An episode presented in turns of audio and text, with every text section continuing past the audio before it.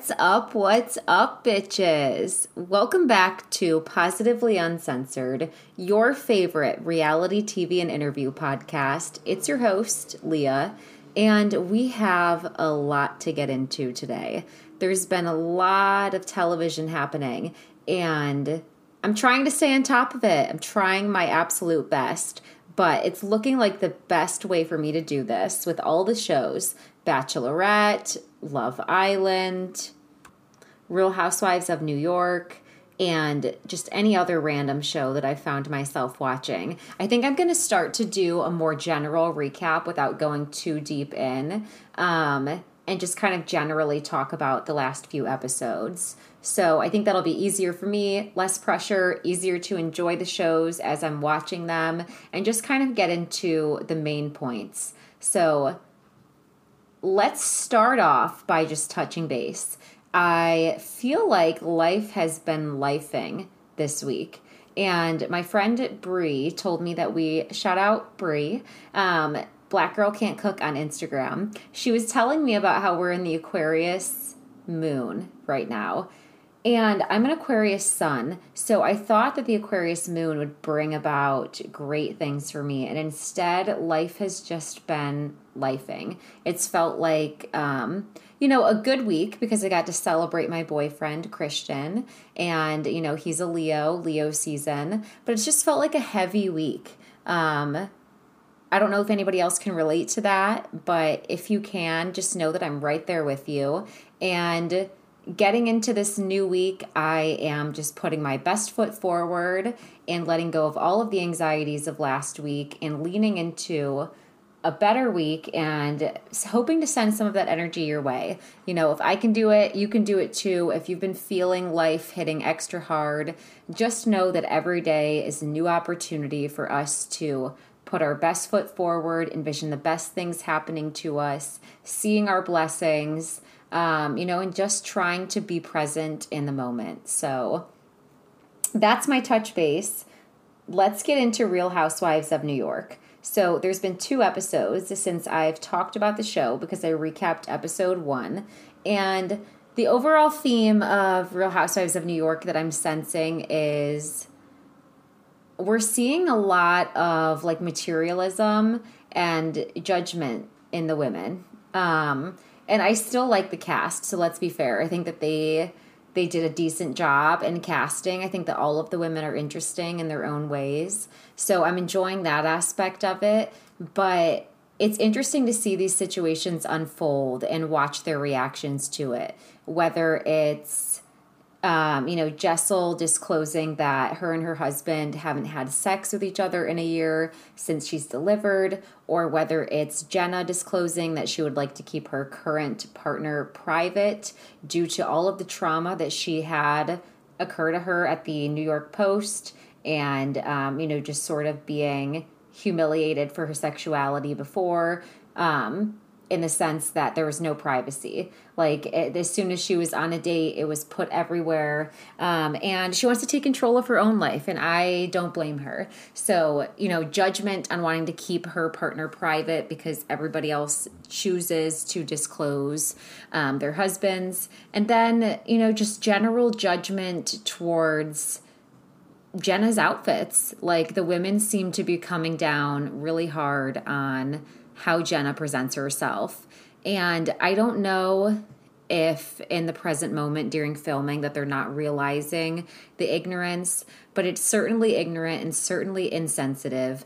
I think that with Jenna's sexuality, I think that she explains it well when she says that as her sexuality changes and has changed, so has her fashion sense. So, to encourage any woman, though, regardless of sexuality, to encourage any person to dress differently than how they're already choosing to present themselves and implying that they would look better another way is a very disheartening thing to say to somebody, um, especially if they're coming into their confidence. So I don't enjoy seeing that aspect. I did really, really enjoy seeing more about Brynn and Sai this last episode. I relate to the fact that they didn't grow up having, you know, an abundance of wealth, and that has motivated them to create a life for themselves where they have money, um, you know, and they have the things that they wanted as children for perhaps their own children. And Brynn's not married or anything yet, but maybe her future children. So I, I like that relatability aspect. I'm not sure how I feel about Erin. Erin's just a little intense for me like I don't know what her sign is, but she's coming across a little bit like a Taurus or something. But um, she's just a little intense with how offended she gets by everything. Um, and you know, sometimes I'm on her side where she's like, "Yeah, I'm not offended by Jenna because I like her more than I like Brynn." Valid. Like I, I, I, I side with her sometimes, and then other times I don't. Like, I don't understand being offended over someone initially for leaving your house. Um, I think that she's very like high strung, like if she's not getting something right away or getting her point across. Um, but you know, there's moments where I like her where she comes across just really real. Even the fact that she wanted to eat at a restaurant that the other girls deemed like low class or somewhere they wouldn't be caught dead at. I like that she's just down to earth and like eating is eating like what are you guys making such a fuss about this for? Like let's just go eat. So i appreciate that like down to earth side of erin. Um like i said she's just a little intense for me. Not sure how i feel about her. I like Ubah. i like how she doesn't want to eat caviar and is just willing to go to the store and get a sandwich because same. I would do the exact same thing. Regardless of etiquette we all reach a certain age in our lives where we no, not even just certain age. We all have the right to just want what we want. And as, as you get older, you just can articulate that even further. Like there's just certain things that you don't want to do once you hit a certain age, whether it's spend the night out from your house or have a certain number of drinks or eat foods that you don't actually enjoy or go to a certain workout class. And, you know, that's why I like Ubah and Jenna because I see two women who don't let people pleasing and like what everybody else in the room is doing dictate their actions. So I resonate with that myself. I like that. I think as women, we should always speak up for our empowerment, speak up for what we want. There's never a second that you should sit in discomfort. I mean, sure, there is a part of growth in discomfort, but I I'm not choosing to be uncomfortable for any of my friends. Like my friends love me, so therefore they accept who I am. So I like seeing that part, even though I know that it'll probably cause more and more conflict um, as the season goes on, because that boundary setting is clearly taken as like an offense towards the other women, which is clear that some people need boundary work issues because boundaries are not about and, and Jenna's a good boundary setter. Like her boundaries don't really impact anyone else. She's not saying that they can't stay up late, listen to music. She's not saying that they can't even go in her closet. She just um she wants to go to bed early, so she's to leave. Like she she is a good boundary setter. So when I hear the women talk about her and say that Jenna doesn't speak up for herself, I think she's just selective and not voicing every battle. But you can look at Jenna's face and tell when she has an issue. And I think a lot of times people mistake that as being passive, where I still think that Jenna has boundaries. I think that she voices when she's disappointed in a situation, but I think that she goes out of her way to try to not make um, a situation more uncomfortable than it has to be. And I think that Jenna tries to be polite. Now, maybe what the other housewives are trying to pull out is that uh, like not caring as much about others' feelings for television's sake and for the sake of them being entertaining and having moments together. But I respect Jenna. I like seeing the differences in personalities. Um, and as of right now, I'm liking this season. I don't think I have a favorite yet because it's so early on and we know so little about their personalities. But I'm wondering if it's going to continue to be so raw and genuine, or if Jessel having having conversations about her sex life, or if Jenna having conversations about how she wants to keep her partnership private, um, and then receiving judgment for it. I'm wondering if it's enough to like not continue that path of vulnerability and you know ultimately get to where all the women just resent each other. I hope that they can continue opening up. I'm hoping that because this is a live show um, that like by next season they'll have seen the comments and be a little bit less judgmental to each other because we can be entertaining without being judgmental. Um, and i realize that i'm being judgmental about the show right now as i'm listening but that's just my perception seeing it. There's just some things that I'm not going to relate to. I there's no way that I can relate to up upper class New York women when that's not who I am. So, a lot of things that they talk about, a lot of things that they have issues with, a lot of what the show is about. Will she eat caviar? Won't she? Will she eat the cheese board? Won't she? Should Jenna be wearing this? Would you go to this restaurant? It's it's conversations that I would never consider having because that's just not my life. I think this is a good transition point into the Kardashians because let's just talk about this season. I've been talking about it briefly on my Instagram, but this season of Kardashians felt to me like PR said, "Look, you guys need to be relatable. The we the crowd has had enough of just the aerial shots and the obscene wealth. We need to see some sustenance that people can relate to or they're not going to watch. There's so many reality shows out there right now that have that rawness and relatability that people aren't as into this curated aesthetic manufactured lifestyle.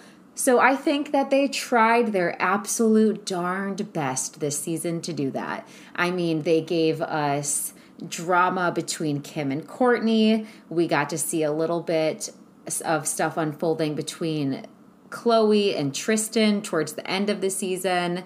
Um, we got to see Kris have a health struggle, but in every like element of relatability is a shine through of just I cannot relate at all. An example is when Kris is having her health scares or just general anxiety that all of us face in our health, like health anxiety.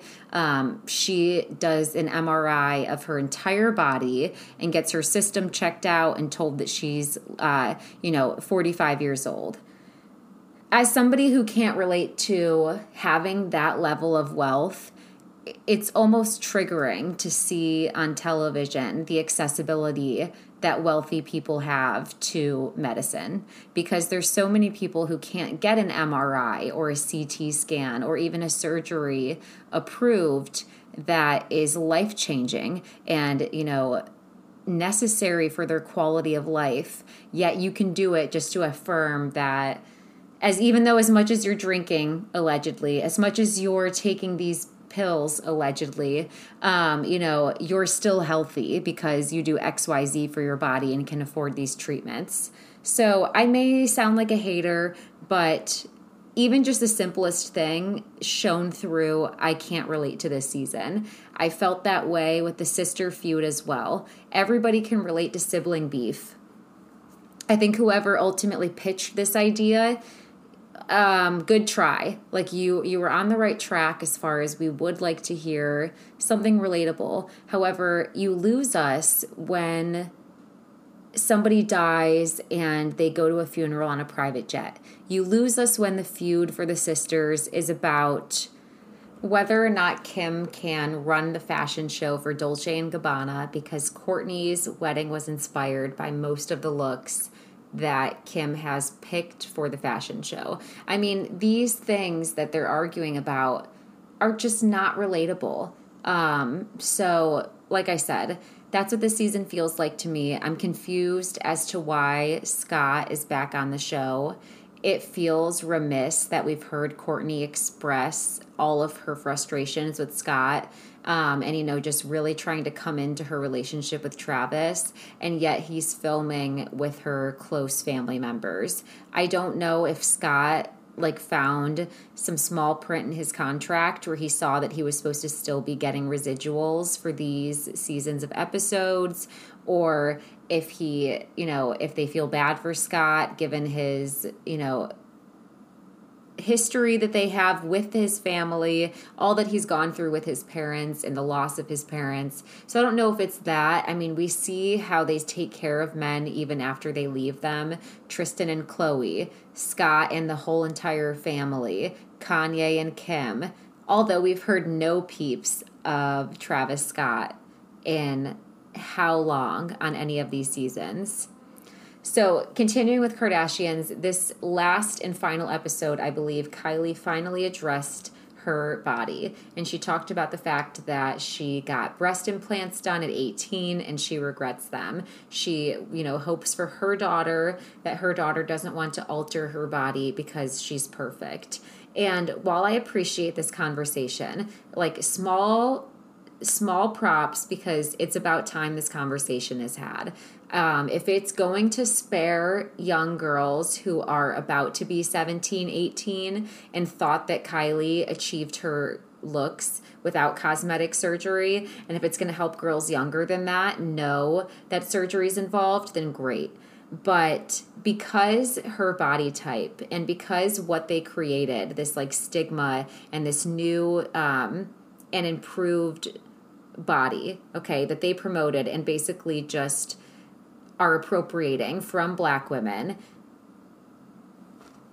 it feels like maybe it could also just be giving props to surgery. Like it feels like this could just reinforce people who think that you should get surgery at a young age. She can say, you know, I hope that my daughter doesn't do this or I wouldn't have done this. But we don't see Kylie without clothes on. We haven't seen Kylie's like as she called them perfect breasts that she had before. Like we see kylie now and kylie's body has become nationally recognized as being attractive. Their entire family has become trendsetters i'm putting this in air quotes for what the new body looks like that women want to achieve and look like. They have modeled you know their own like weight classes, workouts, whatever off of this. So I don't know how I feel about Kylie's admonish. Like, do I? It's great that she talked about it. I hope that it helps younger girls. The conversation needed to be have a lot sooner. Um, it just feels a little bit performative for Kylie to address the impact her family has had on young girls' body image of themselves.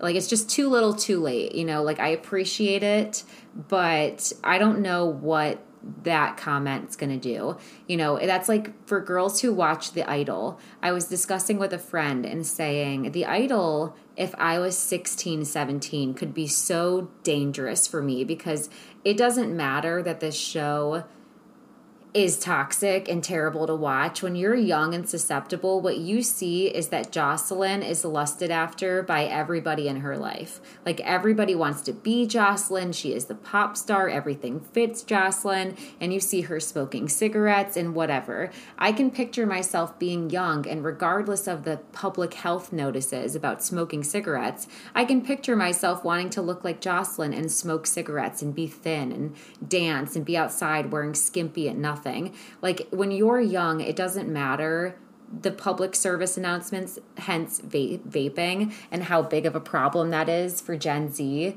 um, and even some millennials as well. But it's especially bad for Gen Z. Your young mind isn't cognizant of all of the damage and how bad this is. You're just in the now, and I want to be hot right now. So that's my bit and my two cents on this season of Kardashians. Supposedly, the next season is already renewed. This kind of blows my mind just because it's surprising to me that ratings are high enough to renew another season on a network like Hulu, but nonetheless, I have a feeling that what they're trying to do. This is my PR mind thinking as I close on Kardashians. I think that what they're trying to do is make Kylie the next face of the family. Kim is, you know, getting up there in age a little bit. So her relevancy and her relatability to the younger crowd of viewers is losing. However, Kylie and Kendall, everybody still pays attention to them that's young.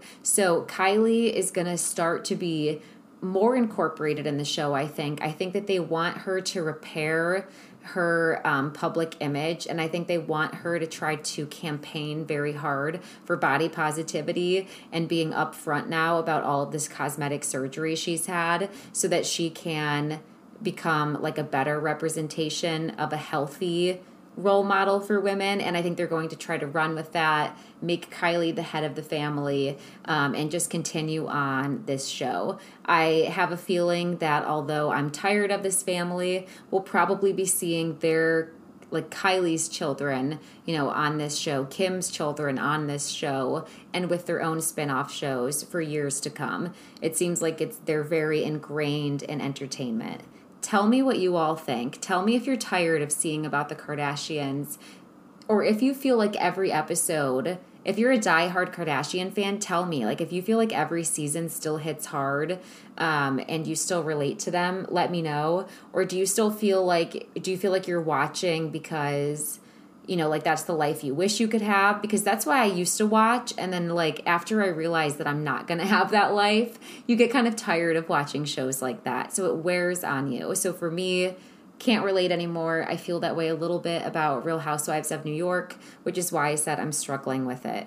Um, so I'm not bitter. Those are just my feelings. And I'd love to know what everybody else thinks. Let's transition into Love Island. We've had I think maybe three or four episodes. They air Thursday to Tuesday. So they air over the weekend. And I think there's like one day off that Love Island is not putting out new episodes. I skip the secrets revealed because I just don't care. I've always thought Love Island was an excessive show, but now that I'm committed and I'm watching the season, I'm just not watching The Secrets Revealed. It's too much. I don't do it for housewives either. Like if it's a really great season and I'm doing some dishes and in the background housework, sure, I'll I'll listen to The Secrets Revealed. But the reunion specials are pretty much it. That's my max. Um, nonetheless, let's get into Love Island. So I'm gonna try to be generous when I talk, especially when I talk about other women, because I know that I'm seeing a fraction of them on television. I know that editors and producers have already picked a storyline for each of the reality castmates and that they are going to pick like film like a a uh what is it called film A, film B, whatever. They're going to go to B roll. They're going to pick film that they may not have picked up before to support a certain narrative. With that being said, Kassy is starting to wear on me, okay? Kassy, I, I really want to like her because on some sides, I do feel like she's a girl's girl. Like her personality is such that I would want to be friends with Kassy. It's that Kassy's so young and I've been there before, so I can't even be annoyed with her. But she's so young that male validation is at the forefront. Like when you, even if you're a very beautiful girl, your confidence is sometimes rooted in validation and compliments from other people. If other people aren't complimenting you, then you can't see your own worth. I think for Kassy, having feeling so rejected from Leo early on, I think she's especially trying her hardest to like vie eh, eh, you know go around and just see how many people are feeling her regardless of what their situation is. So we've seen kassy be a little bit of a snake and talk with keenan. So that was already shady. On top of that She's kind of like messing with Bergie, kind of feeling Bergie, kind of not. I get it. I'm a woman. I can't make up my mind either. But she's now also entertaining Leo. Like, fast forward, and it's like two moths in a flame. They are drawn back towards one another.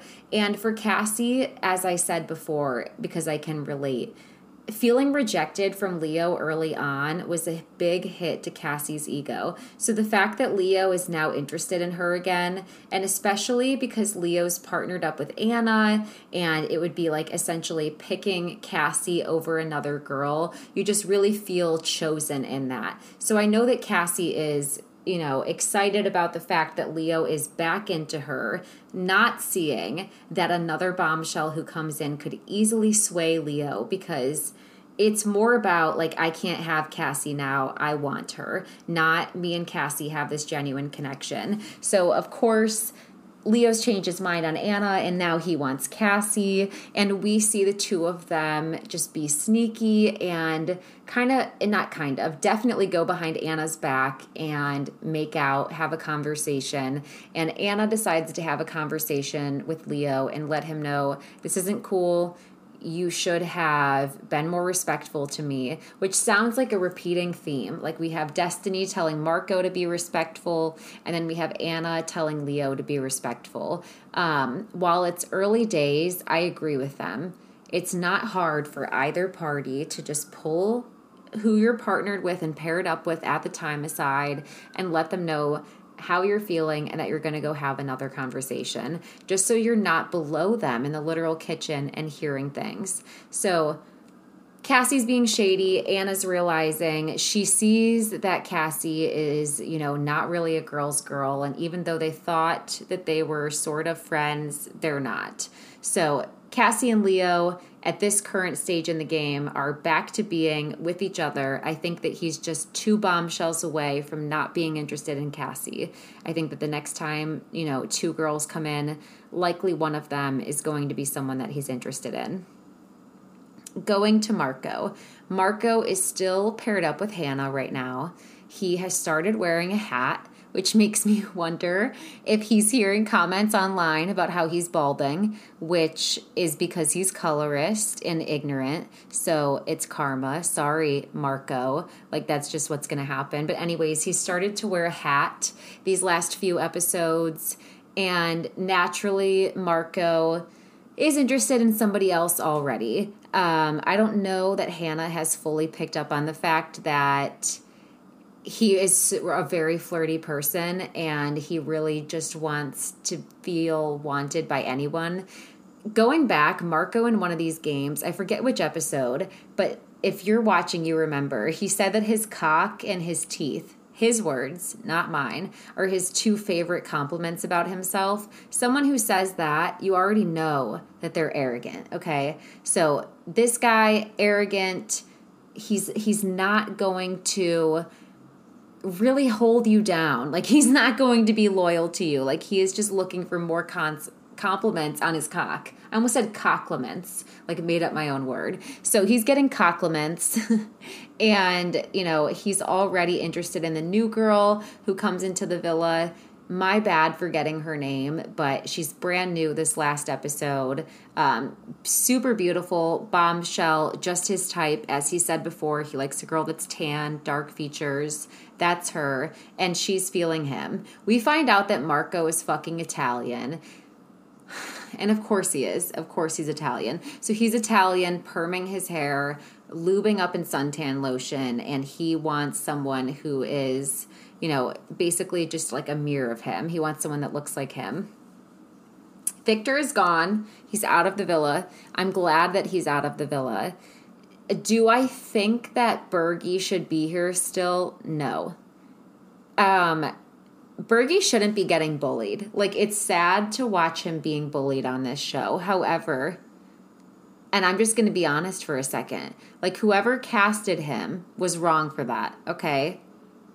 they this show he and if they were going to cast him they needed to cast someone with them in mind to be his match because he just is the odd man out. And not even speaking about looks just even dating experience. These are people who have dated around and explored their sexuality and you know they want to get to know other people and see if they can find something after having done that Bergie hasn't. He's barely dated. He hasn't cuddled with a girl prior to this experience. And that's not to shame him because that's fine. But I don't think it's comparable to where other people are at with their preparation for marriage or a relationship or anything. Um, you know, and he ends up looking awkward and it's not even his fault because he does not have the experience of being with you know a bunch of different girls and that trial and error of shooting your shot and kissing a girl blatantly drunk and having it go bad or having it go good. So I feel bad for Bergie. Um, I have to wonder if Carmen played us. Like, did Carmen play us? I want to believe Carmen that she was really interested in Bergie. Like she liked the fact that they seemed like they aligned with one another and that small town vibe. I really did kind of stand for them for a second. However, the quick tenacity and turnaround to, you know, kind of decide that Carmen is not feeling Bergie and it is platonic and just friends and how you know, sure, she shot him down. And I think every woman should be able to friend zone someone. But I just have to wonder if she played her cards right because I don't blame her either way. Carmen, if you played your cards, cards right just to stay in this villa, you're not wrong for that. And you picked the right fish to do it because Bergie will believe you. You know what I mean? So whatever happened happened but carmen is still in the villa and you know someone comes in that it finally seems like she's actually aligning with. There wasn't really that vibe with victor. Like maybe one episode i saw a glimmer of compatibility and then he was just too intense for her. Um, and really no physical chemistry. Same with bergie. Watching him make out with anyone is just awkward, okay? Like he's just not like I said, he hasn't made out with a ton of people. It would be like when you're in middle school and you make out with your hand and someone watches you and they're like, "You did horrible. You don't need to do all that." Like you just don't know yet, and that's Bergie. So, Carmen shares a kiss with the new bombshell. I don't know his name. I think it starts with a K. It's like Keza or something. He's a smoke show. He looks like, you know, he's super hot. He looks like somebody that I would picture Carmen being attracted to. So he comes in. There's another guy that comes in, blonde hair, blue eyes. That's who I thought Carmen was going to go for because blondes just love to stick together. Like blondes love to mate together. It's like they notice each other. Um, so I expected her to be interested in him. I think his name was Leon. Um, I could be completely wrong on this. I haven't memorized their names because they're brand new. But Carmen's interested in one guy. And, you know, it seems like Kassy is shooting her shot around, seeing who she's interested in. The new girl says that she's interested in Marco and Harrison. And as you know, I'm currently standing Harrison and Destiny, except for Harrison has bacne, so he better not fucking try me. Like, Harrison better not be disrespectful with that amount of bacne on his back producers zoomed in on that, like just to do him dirty. And it's like, is he about to be rude and disrespectful? Because if so, that's why we just saw his bacne. It usually has a filter on it. So, no shade, but if you're about to be shady, Harrison, you can't be hot from the front and ugly from the back, okay? It's a no. Women's appearances are judged harshly all the time. We can't even have cellulite without being judged. So, the bacne and being a dick put together in the same sentence isn't going to fly. I want to like Keenan because I like him and KK together, but there's just so many previews of Keenan like kind of switching sides and being wishy-washy, so I just want them to send in somebody who's exactly KK's type, like someone she would dream of in her sleep. Like I want them to send them in for her I want them to send in another person for Destiny because there needs to be backups for my favorite women in the in the house just in case their main decides to fuck them over or be disrespectful. Um, Anna makes me cringe, but like sometimes she's so cringy that she's funny. Like when she's like, "Oh shit," like she says "shit" all the time, just like that. Um, so that makes me cringe. Um, and she's just like a very odd girl, but she also seems like a real girl's girl. And I like that. I like that part about Anna. I'm not going to lie. I like that she tries to be a straight shooter. I, I could probably get along with her, even though she adjusts her, her appearance like every five seconds. I can get along with Anna. I miss Jasmine. I wish Jasmine was still in the villa because I think that Jasmine was better than Kassy. Like I think Jasmine should have been kept over Kassy. I think Jasmine could have had actual connections where I think Kassy is just like I said, so young and so wanting that relationship that I just think Kassy's going to get taken advantage of. And when you want at that age, when you want a guy really hard and they know that, it almost gives them the ick. And I don't know why, and I'm not saying all guys, but a lot of guys in their early 20s, when a girl is more aloof with them and less interested, they pursue you harder than if you are very smitten and about them and giving them all of your attention. Like they kind of want that chase, and uh, Kassy doesn't give them that opportunity because she's so invested right away, which I respect because wear your heart on your sleeve. Like, that's a great quality that nobody should ever lose. But unfortunately, young 20 year old guys take advantage of that. So we'll see what happens. Where do I see Love Island going? Um, I'm trying to think of any couples I can really see staying together. And I wanted to say Keenan and KK, like I said, but I really do think he's going to end up doing her dirty. I think he's going to at least be swayed for a little bit. Maybe he'll come crawling back to her. Um, but I don't really think any couples that are together right now are solid. I think that Hannah and Marco are going to split shortly as well. Um, it, nobody seems like they're super locked in. Um, so, like I said, I hope they send in more guys, more bombshell hot guys for the women. I want to see them have options. And let's get rid of Bergie, Kassy, and Anna. Let's get rid of them. And honestly, get rid of Leo and Marco. Let's get, like, the casting this season is a no. There's a few people I like. Like, I like Destiny. I like KK. I like Carmen, I guess. I'm liking Hannah now. And like that's pretty much where it stops. I like Jasmine. Like the guys, I could all do without. I don't like this season's casting job, but I'm still going to watch it and I'm still going to recap it. Let me know what you all are thinking. Let me know who can who can go from the show. Like who can they send home from Love Island? Who was a bad casting decision? Who is going to leave with like a potential match? Who's going to win? Let me know what everybody thinks in the comments or send me a message. Let's get into The Bachelorette. It's Monday, so we have a new episode tonight. And last week was the first episode that we are back at 8 p.m. Back at 8 p.m. Back at 8 p.m. We're back at 8 p.m. Yeah, you guys get a song because we're back at 8 p.m. And I, that means I get to go to bed at 10. A normal time. Thank you.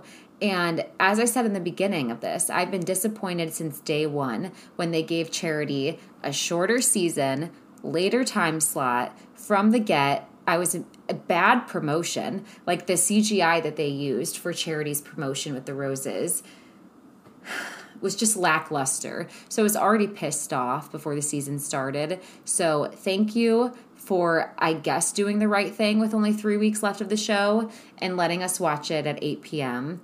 So you get like two snaps for that, Bachelor. We're back at 8 p.m., as I said, and we are already about to see hometowns. Like tonight, July 31st, Monday, is the night that we see hometown dates. And let's just get into who's left because that's what's important. So, Xavier is still here, the knitting king. Thank God. He knits, he keeps quiet, he talks to people even when they're the problems of the house and just kind of hears them out. He's always laughing. He's affirmative with compliments, which I love. He's studying medicine just to learn about the illness that his mom has, and he knows no bounds, um, like no separation with love. Xavier, thank God you're here because from day one, I was hoping that you would stay in the game. He also has such a cute little gap between his teeth, and I hope he never ever changes his teeth because it's very attractive. I think he's very good looking. I think they make a great match. Do I think that he's everything Charity needs? Yes, but no.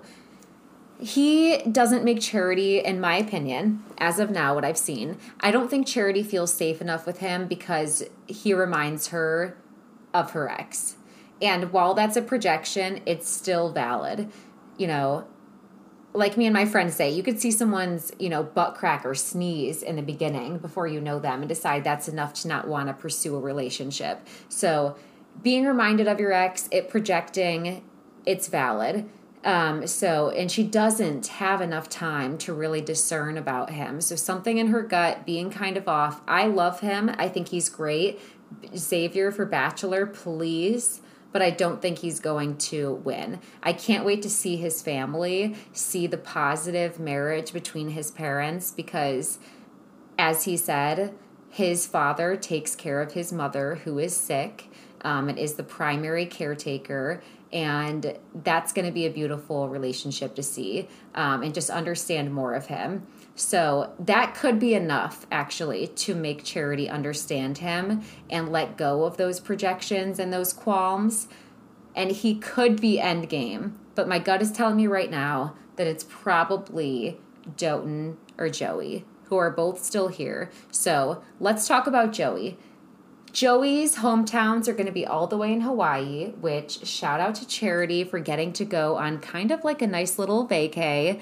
She never got to leave international or do any international traveling this season. So the least they can do is let her go to Hawaii and see something. So she's going to see Joey's hometown in Hawaii. He has two dads. This will be I think one of the first times on Bachelor that we get to see a gay relationship, gay gay dads um, at the hometowns. So I'm excited for this.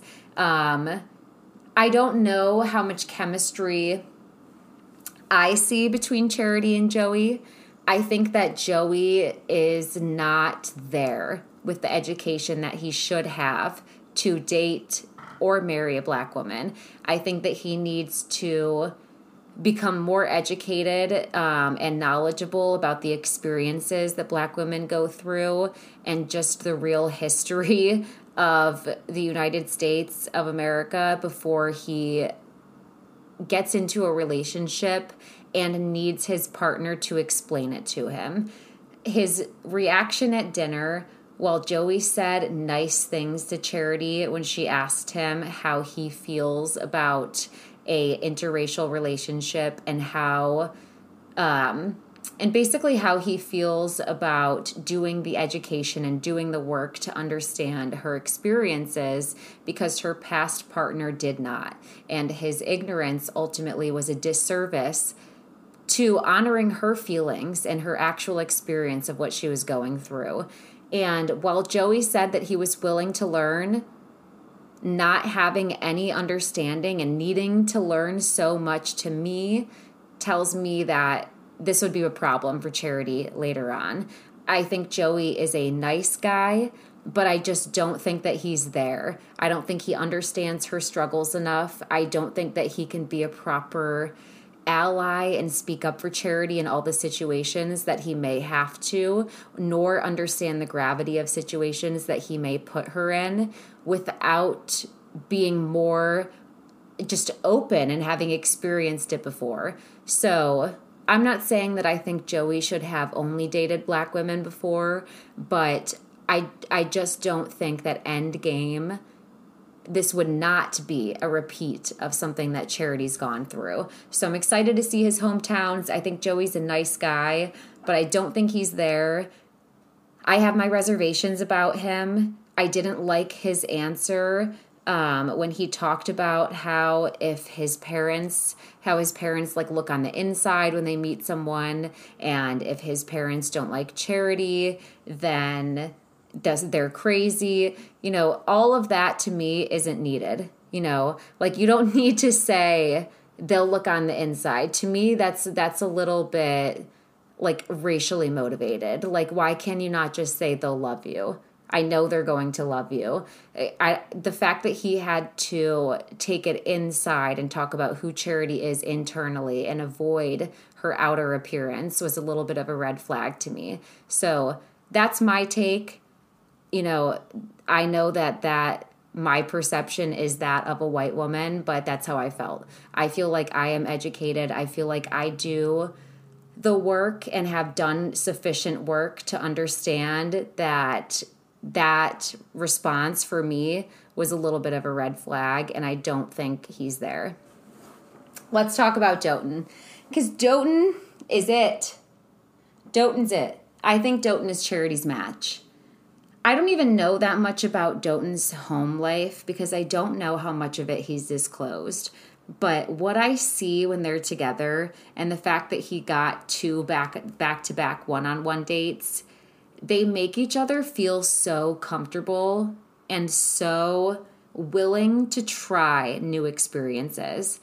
And early on in a relationship, especially if you see it going somewhere, this is a big deal. Like, Charity's at the stage of her life where she's hoping to find a husband to experience life with and, you know, go through life with. And Dotun allows her to be herself and you know have some reservations but doesn't pressure her to do things she doesn't want to do doesn't belittle her very affirmative and they just kind of conquer things together so I, I haven't seen one red flag from Dotun and as far as how he treats Charity. He's very respectful. He's never seemed jealous, whereas at moments um, I think it was Aaron B. Maybe it was Aaron S. There's two Aarons this season. So the Aaron that just went home, at times he seemed jealous. Sean too. You know, like just a little bit too possessive. Brendan as well. Like this is my date. Like I don't want to watch Charity with other men. Or even just questioning her intentions and where she's at because of who she selected for romantic connections, who she kisses, etc. I don't like that. That's not Dotun no jealousy, none of that in him. I think that's her final three. Is there four? Let me look it up really quick. Oh, wow. Excuse me. Aaron is still here. Okay, Aaron is still here. And I want to like Aaron, like I said. Um, he is a little bit jealous sometimes, but I want to like him. I want to take that as he's passionate I don't know. We know that Aaron really wanted a date in New Orleans this season and he didn't get one. He was super disappointed that in his own like city where he was living right now that he couldn't take charity around. So we'll see if they fly him right back to New Orleans for his date, his hometown dates, or if this is in another state. But I'm pretty happy with her final four. Um, Aaron and Joey kind of eh about. I definitely feel better about Xavier and Dotun from my personal preference. Now, is there word on the street that Charity might pick Dotun or Joey? I've heard some rumors of that um, from obviously just people gossiping about things they hear through either Reality Steve or other reality accounts, whatever's out there. I don't keep up with spoilers. I don't want to know them. I'm not going to spoil it for you guys and tell you indefinitely who gets picked because I don't know. But that's who I'm thinking Charity's leaning towards. I'm excited for tonight's episode and I'm excited, I guess, for Charity that we're almost at the end. I can't believe that it's here already, but it really seems like they want to get Bachelor in Paradise started. Um, we'll leave it at that. I want to talk about at the end of this. So, reality shows are recapped. I feel like I've caught you all up. I want to talk about at the end just a couple of experiences that I've had lately and just provide some encouragement. So, most of my listeners are women. Shout out to women. I love you guys. Shout out to women. Shout out to men for listening to. If you're if you're a man listening to this, what I'm about to say is important, so don't turn me off. Lately, I've had experiences, and if you're a man and you're in, you know, a hetero straight relationship and you think of your girlfriend right now, think of your wife, whatever. I've had two experiences lately where I feel in one experience in both experiences actually like I should have spoken up more and I'm lucky I spoke up at all because women are so conditioned from the time we are young to be respectful and polite and to rarely ever make somebody feel uncomfortable. If you roll your eyes, if you don't understand what I'm saying, just listen to me that as a woman you are conditioned as you, since you are a child to not ever say something unkind don't say something if it's not nice don't hurt their feelings D- don't ask questions about this. As little girls, especially, you are not allowed to make somebody feel bad about themselves. If an adult tells you something, you are not allowed to be disrespectful. I heard kids are seen and not heard growing up in church from other people who would say that to me. It's something that is ingrained in girls. You take that to adulthood and you have women who who feel conflicted even when their own safety is at risk for speaking up for themselves. So, let's start with my experience um, at my doctor's office where I have health anxiety. You know, I've been going so so that I can figure out what's going on with my migraines, and for the most part, I have a good doctor. You know, I'm, I'm not saying that he's a bad doctor, but I was offered, you know, a shot for my migraines. Um, you know, to help them and the inflammation and it go down so that I can have less migraines. And because I had never heard of the shot, I said, I don't want to do it today. I want to go home and read about it. And he was like, okay, no problem. So that's fine. I was let out of that situation, but it was such a fast interaction of lay down. I'm going to do this shot. It's going to help you and then you know you, i don't know if my insurance covers it. I don't know what this shot is. I don't know what the side effects are. It's not being told to me. I'm being expected to not ask questions just kind of like lay down lift up your shirt gonna give you the shot real quick send you on your way. It was a quick five minute appointment. And then i look up the shot you know once i get home and read more about it. And it's not fda approved. It's kind of like um, for experimental reasons, sort of. Um, and it's just not something that I would have wanted in my body. I would have freaked out if it was in my body. Some of the ingredients contain mercury. It's just like it reminded me of when I was a teenager and an adolescent, and you go to your doctor, and it's not the first time that I've had a doctor either make terrible health suggestions, whether it's when I was heavy tell me that I have to run seven miles a day in order to ever lose weight, and I could never do it on my own. To say that to somebody and put that amount of pressure on them and like discouraging thoughts, doctors hold a lot of power. They're in a position where they know more than you because of schooling, where they have more authority than you. They have a license. You just trust your doctor. They take an oath. You want to assume the best. And had I not even just taken a second and had I just felt bad for telling my doctor, you know, and I did feel bad. That's why I'm saying this. I felt bad saying him, I don't want to do this today. I want to read about it. Write the shot name down. Had I given into that feeling and suppressed myself, I would have ended up with a shot not approved, could have made it worse, definitely would have made me resent him as my physician and has mercury in it, you know? So speak up for yourself.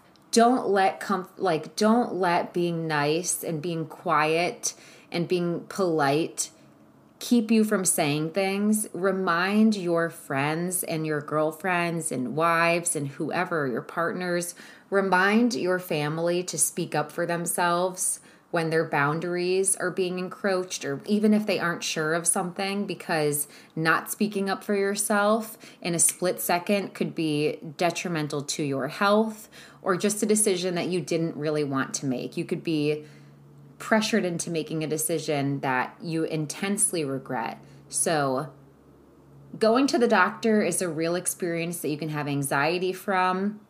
Having bad advice from health professionals is an experience you can have trauma from. I'm not going to get into it any further, but that's my first experience about speaking up. And my second happened right before I recorded today.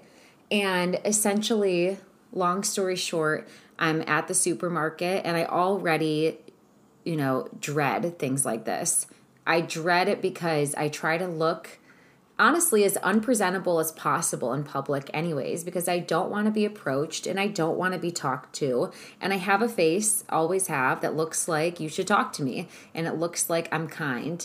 So I have to go out of my way to look unpresentable sometimes and to not be approached. So I did that and I'm at the supermarket and I am approached by an older man and he's tall and heavier and you know, I'm just checking out, and he's very close to me at the checkout stand with presumably either his wife or sister. I'm not sure.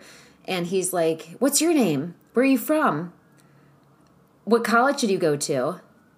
What where what are your hobbies? Like what do you do during the week? What can you be doing during the week? What'd you say your name was? What what state did you grow up in? No, what neighborhood? Because at this point I'm lying. I'm not answering half of these questions, mind you. Okay? Half of these questions I'm not answering. The cashier is looking at him like, "What the fuck?" Um his wife or whomever is looking at him awkwardly but like backing up to like res- I have no idea respect him being weird and uh, uh, overstepping his boundaries but um just all of these questions rapid fire at me as I'm trying to check out and at first you try to be polite because at first he was like Teresa Teresa yelling from across and pointing at me and I'm like that's not me and then he comes up to me and he's like you know what's your name and I'm like I was to edit that out, but to be honest, no. Like that's what happened to my brain. Like just do I lie? Do I say the truth? I usually introduce myself. I don't want to be a bitch. What if somebody knows this isn't my name? So you just say Leah, okay? And then where do you where do you work? What's your job? What are you doing? What are your hobbies? I'm not answering any of these. The hobbies I said I read. Where did you go to college? Where did you grow up. At this point, I'm starting to lie. I'm like Boston. He's like Boston. Really? What neighborhood? I'm. I go to Boston all the time. And then at the very end of this uh, exchange, can I take your picture? Can I take a picture of you? Okay, well then, can I take a picture with you? And I want to give space for the fact, and I want to be careful when I say this that I never want to intentionally hurt people's feelings because I don't know what anybody's experiences is. I, I don't know if someone is able bodied. I don't know if somebody um, potentially has anxiety and this is how they act in social settings. I don't want to speak to someone's emotional or mental state when talking about behaviors. What I do want to talk about is how uncomfortable it is to ask any young woman this in a public area where someone can overhear the answers, number one. And number two, to ask any young woman this when you don't know them. It was clear I did not know him. I said, That's not my name. I don't know you. And this still proceeded after all of that. The cashier doesn't say anything as she's looking at me, making eye contact, visibly very uncomfortable the wife or sister doesn't say anything, backing up, looking very uncomfortable, doesn't even say anything as I'm being asked to have a photograph. And I leave this experience just shaken up, run to my car. I obviously get out of there before they can leave the store and know what vehicle I'm in or what my license plate is or where I'm leaving. But people need to do better. And this is the East Coast. So I respect the fact that people mind their business. But people don't do that everywhere, okay? And you shouldn't mind your business in public when it seem when there's when there's an altercation happening around you that's like a there's there's somebody's life at stake or there's a safety risk. Um I, I've never felt more uncomfortable in a situation in the last few years. I have had worse situations happen, unfortunately. But for men, if you're listening to this and your boyfriend either like doesn't believe you when you say it's uncomfortable to leave the house, or if he does, and this is just like, babe, listen to this, or if you have already felt uncomfortable about something and a friend has told you, just know that you're not alone. These experiences happen all of the time. They are unsettling. They are um, traumatic because of what you know about the world and how you know things could go. And it's unfair that as a woman, you're so conditioned to not say anything. Had this been happening to a man and another man said this to him, maybe he would have said, What the fuck? I don't know you. Don't fucking talk to me. But if you're listening to this as a woman and you can ever think of a time where you have been in an uncomfortable position because you don't want to be rude, please send me a message because I would do a whole episode about this and I would love to compile stories. If you're listening to this and you've ever been uncomfortable, and whether it's a doctor or a teacher or a colleague or just a random altercation like I just said, so, you know, I would love to share experiences. I would love to do an episode about what it feels like to be a woman and just kind of have that relatability because we have to stand together. We have to stand strong. We have to remind our partners and the people that we come in contact with and the men that we hang out with that this happens and to be advocates and to be allies and to care about our safety the world caters to men. We care about men's safety. We care about men. I care about men so much that I didn't just turn around and say, "What the fuck are you saying to me?" to to either man, my doctor, nor him. You know, like so women care about men's feelings and this is not an all men thing. This is just there are men out there who make women very uncomfortable. And if more men who don't make women uncomfortable called them out for it, it would be good. I'm lucky that I have a great partner who would have said something and does, you know, keep my safety in mind. But just a reminder to speak up for yourselves because we have to. If you're ever worried about causing a scene or something, just don't be because we're conditioned this way and we have to try to train ourselves to not be this way. And sometimes that's doing things uncomfortable. In the future, I will say something even more assertive than I had before. I will say, do not ask me questions. I do not know you. I will say, this is inappropriate. Today, I couldn't do that, you know? So I'm speaking up for other people who can't do that. Um, we always think back on how we wish we would have said things. And my friend Bree, shout out Bree, Bree the Black Sheep, her podcast, she said that, you know, you'll never look back at a situation and feel bad. When someone, when your safety is at risk for for saying something, you'll always look back and be upset with yourself for not saying something. And that's so true because I would rather say something and be an asshole when I know that what I was feeling was not correct or not right and making me uncomfortable um, than holding it in just to be nice and potentially have my life at stake. So, passing that advice along for anybody who needs a good book, Set Boundaries, Find Peace by Nedra Glover Tawwab. I'm still getting through this book.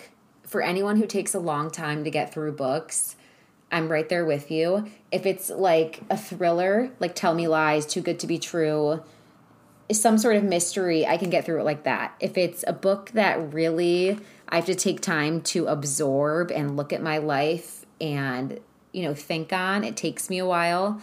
But this book is really worth it.